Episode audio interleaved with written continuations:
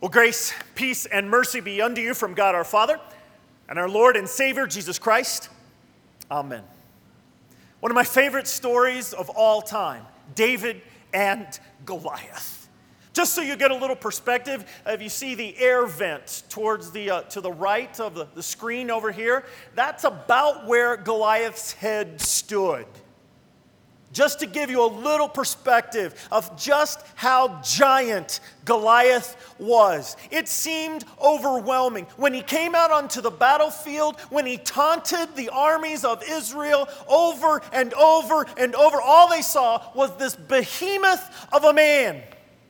And he mocked them and he made fun of them. And all he could do was laugh at them. And the armies of Israel, the soldiers, quaked as Goliath called out, Send your best soldier, I'll do battle with him. The armies were scared. There was not a soldier one that dared go out onto the battlefield. There was not a soldier one that volunteered. There was no one that said, I want to go out and be fighting against something that is so big, so huge, so insurmountable, I'm not even going. And maybe that's where you're at.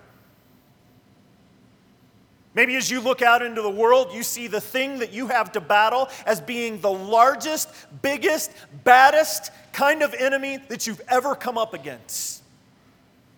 Maybe it's a broken relationship. Maybe you've got a marriage that is on the rocks. Maybe, in fact, all it's uh, it's about cancer it's about some other illness. Maybe you're, you're getting older and, and, the, and the big thing in your life is you're trying to figure out what is God going to do. And it seems insurmountable. It seems like death is going to come. It seems like divorce is going to come. It seems like the end is going to come. It's big. It's huge. And day in and day out, this thing in your life mocks you. Day in and day out, this thing calls out to you and says, You're too little. You're too young. You're too old. You're not brave enough. You're not courageous enough. You don't believe enough. You don't have enough faith. You don't even know heads from tails. And the world chatters. It chatters at you, chatters in the news, and it chatters in the print news, online news. It chatters. It chatters. It tells you, oh, you'll never make it. You'll never be good enough. You'll never, ever accomplish. You'll never win. Chatter, chatter, chatter. And we listen to it. Dear Christian, I don't know why, but we listen to it. Instead of opening God's holy word, instead of opening the only thing that has never lied, the only thing that ever provides direction, the only thing that ever says, this is where peace can be found, this is where hope can be found, this is where mercy is found. No, we don't go here, we listen to the chatter. Well, I mean, why not? They're, they're an authority in my life. Right? Come on at six every night. They're there. I can count on them. I, I, can listen. I know that name. I've grown up with that entity, and I can listen. And I know whatever they say must be true. Chatter, chatter, chatter. Neighbors chatter. Extended family chatters. Chatter. And this is Goliath. This is Goliath belittling every single entity of the Israelite army and they're scared. They are scared. So Jesse sends his sons to battle. And his sons are part of the Israelite army, and they're a part of this process. They know that this guy, this Philistine, is waiting to just wipe them all out. And David, the youngest, the shepherd boy, Jesse sends the youngest, the weakest, the smallest, but he's also the most trained. I want you to understand this David is no weakling. And Jesse sends him to the front lines. Here, take your brother some lunch. Great, right? Not, I mean, if you've ever been the younger brother, right, taking food to your older siblings, they're like, hey, great, well, you smashed my chips. Well, how come my PB&J is all smashed? You know, I mean, it's just, you get picked on that way. And so David goes to the front lines, but I love his spirit, right? his spirit. What's going on here? He says, who is this Philistine that defies the armies of God? I mean, he may be simple, he may be young, he may be untrained as a professional warrior, but what he isn't is stupid. What he isn't, what he isn't, is has his head down in the sand. He sees evil, he recognizes evil and he confronts the evil.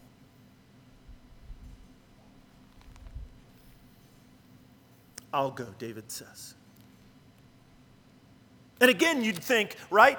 King Saul is going, somebody, at least we can put somebody out there. I don't even think King Saul thinks he wins or, or loses. He just wants it to be over. He's tired of the taunting. And King Saul, right, responds to, to David well, you're not able to go out against the Philistine and fight him. You're only a boy.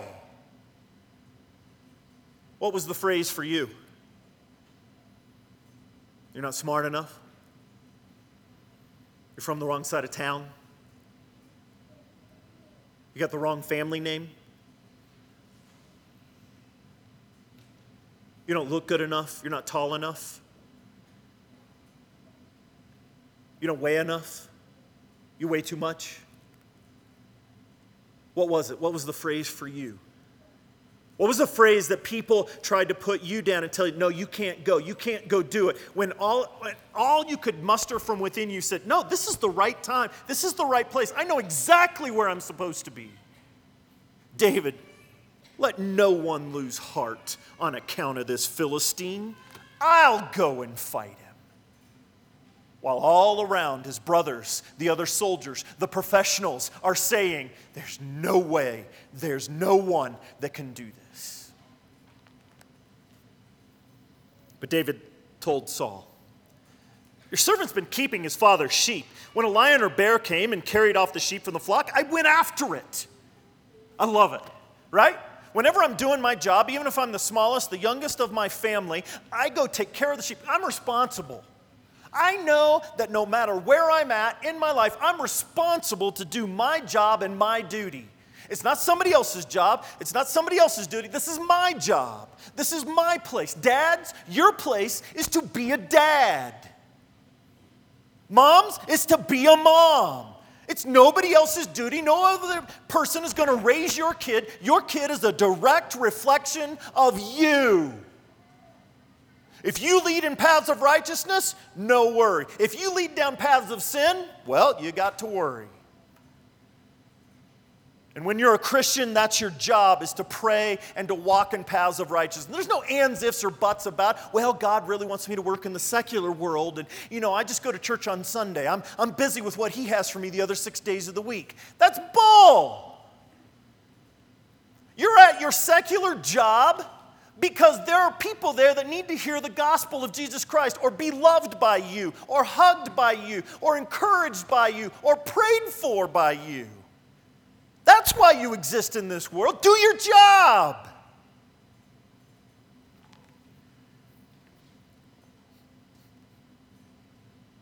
When the lion and the bear came, I went after it.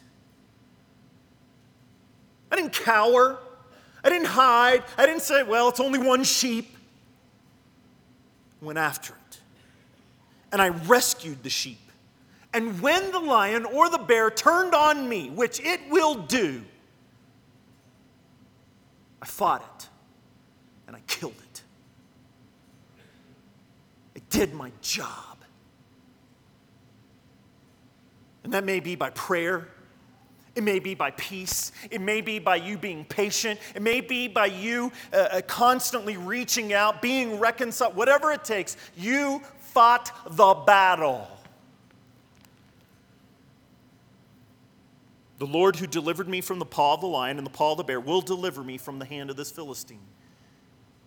He says he'll be delivered. One thing that I'm pretty sure of here, David really believes he's going to win the battle.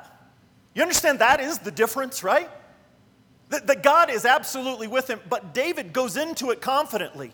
He doesn't go into this battle thinking, well, I mean, maybe God's for me, maybe God's against me, I don't know, but well, if I die, I guess I'll go to heaven. Now that's all. No, you don't go into the battle. Now, it's true, the world may kill you, it may get rid of you, but you don't go into the battle going, well, if I, if I die, I guess I die. No, you go in to win. So Saul, well, go, the Lord be with you. Here, take my stuff since I'm king. Take my battle implements and my tunic and my, my shield and all of this. And David puts it on, right? He, he kind of gives into the king's request. He puts it on and, and he realized, this isn't me. Do you want David to be dressed up or to do things the way that David is comfortable uh, with doing? Or do you want David to, to, to play a part? Do you want him to dress up like you want him to dress up? Do you want the people around you who are doing battle for you to act like you want them to act or, or how they've been raised to act? You can't go in these. Instead, he picks up his staff, five smooth, smooth stones from the stream. It puts them in a pouch, takes his sling. And I want to explain something to you. Earlier in Scripture, we get this picture and this understanding that in the Israelite army, the nation of Israel, their soldiers were so good with a sling and a stone, this stone being about baseball size.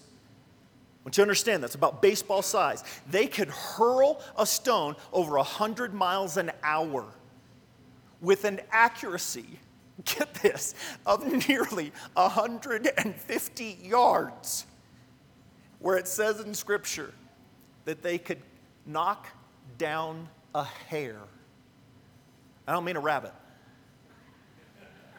I mean one strand of hair. 100 miles an hour, 150 yards. This was their skill.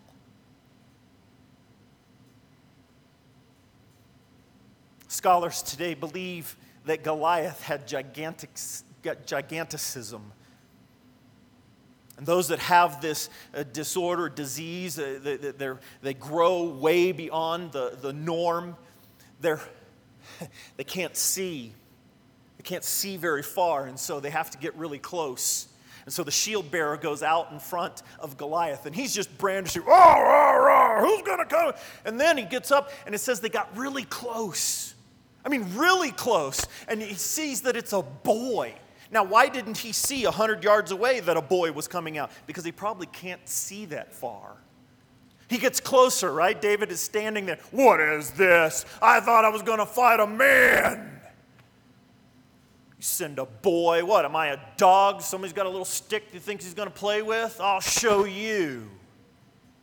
And David takes that stone. He puts it in the sling and with accuracy goes right and it indents in his head. It goes in to the skull with such force that Goliath is killed immediately and he falls to the ground. The scripture says he's dead. David goes over, takes his sword. Remember, this huge guy takes his implement of battle, uses it against him, and cuts off his head. And at that point, the Philistine armies and the people are like, ah! Because they know their hero is dead.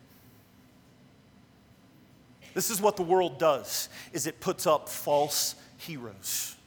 This is what the world does is in the darkness that is so prevalent around our lives, it sends out its own champions.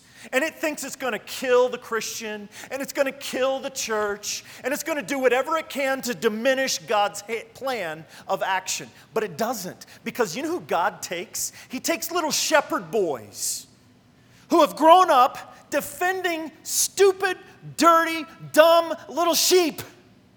And they smell, right? And there's no glory in being a shepherd. And God takes this little boy and he miraculously conquers an entire nation with one throw. Why is it that we're afraid? Why is it? I know the giants are big. I, I, know it seems insurmountable. According to the world, you are a loser.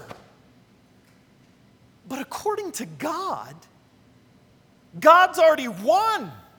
According to God, you don't have anything to fear. It doesn't matter about cancer. It doesn't matter about death and divorce. It doesn't matter about starting over or, or, renewing or getting a new job or moving on. It doesn't matter about those things because God always wins. So quit being afraid. Be courageous in your battle. I love towards the end of David's life, he meets with his son. And in 1 Kings chapter 2, we hear David to the very end. I am about to go the way of all the earth. So, my son, be strong. Show yourself a man. Observe what the Lord requires that you walk in his ways, that you keep his decrees, his commands, his laws, and his requirements. In all that you do, wherever you go, in order that the Lord may keep his promise to you, that if you follow and your descendants do what I have set up for you, and if you follow all my laws, my decrees, and if you incline your heart towards me, you will never fail to have a descendant on the throne. And friends, that promise was kept in Jesus Christ, who by the sheer grace of God was a descendant of King David. And Jesus, who now has already conquered death and the grave, disappointment and hopelessness.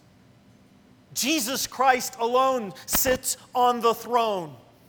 And he's just simply waiting. I can picture him going, Dad, is it time now? Dad, is it time now? Dad, is it time now? Dad, you get this one, right? Today, especially. Is it time yet? Are we there yet? Uh, uh, uh, are we going to start yet? Dad, Dad, Dad, Dad. And I picture Jesus going, Dad, and the Father, right? Up in heaven going, Not yet. It's not yet. It's not yet. It's not yet. For the thou no, because he doesn't raise his voice and get angry like us human fathers, right? He says, It's not yet. It's not yet. It's not yet. And Jesus keeps going, When do I get to go back? And when do I get to go to the battle? Because that's what you made me for. And he's coming back, friends. He's coming back to raise the dead in Christ and those who are still alive to be joined in the air. And on that day, like a battle shout like we've never heard, Everyone's going home. And all these giants will be dead. I want you to long and to hope and to be at peace. Do not fear, for the day is coming when the King returns. Amen.